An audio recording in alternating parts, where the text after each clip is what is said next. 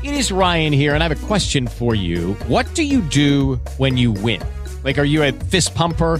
a woohooer, a hand clapper, a high fiver. I kind of like the high five, but if you want to hone in on those winning moves, check out Chumba Casino. At ChumbaCasino.com, choose from hundreds of social casino style games for your chance to redeem serious cash prizes. There are new game releases weekly, plus free daily bonuses. So don't wait. Start having the most fun ever at ChumbaCasino.com. No purchase necessary. BGW. Void were prohibited by law. See terms and conditions. 18 plus. Benvenuti in questo nuovo episodio. Io sono Alessandro Sorace e questo è Contaminazione Artistica. La definizione di arte concettuale nel contesto dell'arte contemporanea si deve a Joseph Kosuth, che lo utilizzò verso la metà degli anni 60 per definire il suo obiettivo di un'arte fondata sul pensiero e non più su un ormai frainteso piacere estetico. Nel 65 infatti realizzò l'opera Una e tre sedie, che comprendeva una vera sedia, una sua riproduzione fotografica ed un pannello su cui era stampata la definizione da dizionario della parola sedia. L'artista si proponeva di richiamare lo spettatore a meditare sulla relazione tra l'immagine e la parola, in termini logici. L'arte concettuale fu il punto d'arrivo del percorso che dall'impressionismo in poi aveva caratterizzato l'evoluzione dell'arte visiva, mediante la volontà di sottrarre l'arte ai vincoli formali della cultura che ne faceva parte e allontanandosi sempre di più dalla tradizione. Una scelta di rifiutare addirittura l'opera stessa dopo aver rifiutato e rifiutato in sequenza naturalismo, la mimesi, il futurismo, il cubismo e il dadaismo. Infatti le prime esperienze concettuali furono proprio rappresentate dai movimenti Dada e Minimal Art tra gli anni 50 e 60.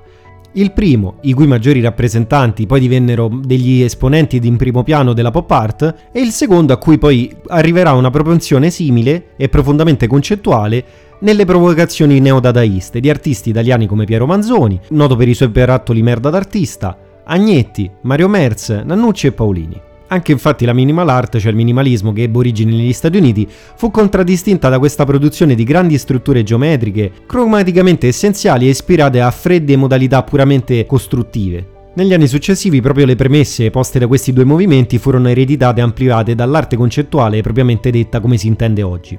Nell'ambito concettuale crebbero inoltre due forme di azione artistica come l'happening e la performance, che nonostante forti ed evidenti analogie si distinguono invece per la componente di improvvisazione, tipica soprattutto dell'happening che non ritroviamo per esempio nella performance che è più vicina a una pianificazione teatrale, drammaturgica. Sicuramente negli anni 60 il compito di ereditarne la poetica e trasferirla all'interno della nuova concettuale, sensibilità concettuale, toccò principalmente alla body art, caratterizzata dall'uso del corpo stesso dell'artista per azioni talvolta spinte fino al limite dell'autolesionismo, come nel caso di Gina Pane, e alla land art, nella quale spirito documentaristico e nesso tra azione e territorio esplorano degli ambiti espressivi con risultati molto convincenti in ambito artistico. E queste cose vanno dagli impacchettamenti del bulgaro Cristo agli interventi dell'americano Walter De Maria, come The Lighting Field del 77, fino alle passeggiate dell'inglese Richard Long.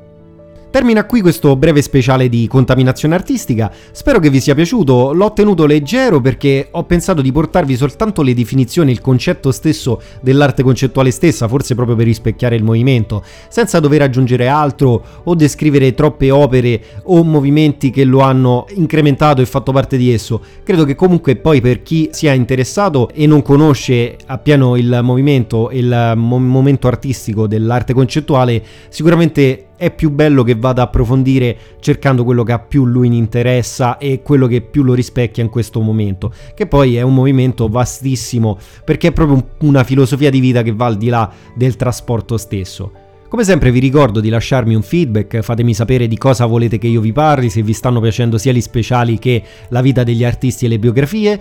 I riferimenti come sempre vi ricordo che li potete trovare sul mio sito alessandrosorace.com o ma anche mandandomi un semplice messaggio in direct su Instagram al Sorace o via mail a sorace.ale.gmail.com Inoltre ci tengo a ricordarvi che per chi non mi seguisse ancora è possibile ascoltarmi sul mio podcast principale Senza Maschere e sull'altro podcast riguardante il viaggio Quattro Passi. Termina qui definitivamente questo episodio di Contaminazione Artistica, io sono Alessandro Sorace e vi aspetto al prossimo episodio.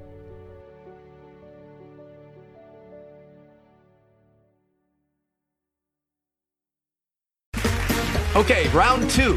Name something that's not boring. A laundry? Ooh, a book club. Computer solitaire, huh? Ah, oh, sorry, we were looking for Chumba Casino. That's right. ChumbaCasino.com has over 100 casino style games. Join today and play for free for your chance to redeem some serious prizes. ChumbaCasino.com. No purchase necessary. Full prohibited by law. 18 plus terms and conditions apply. See website for details.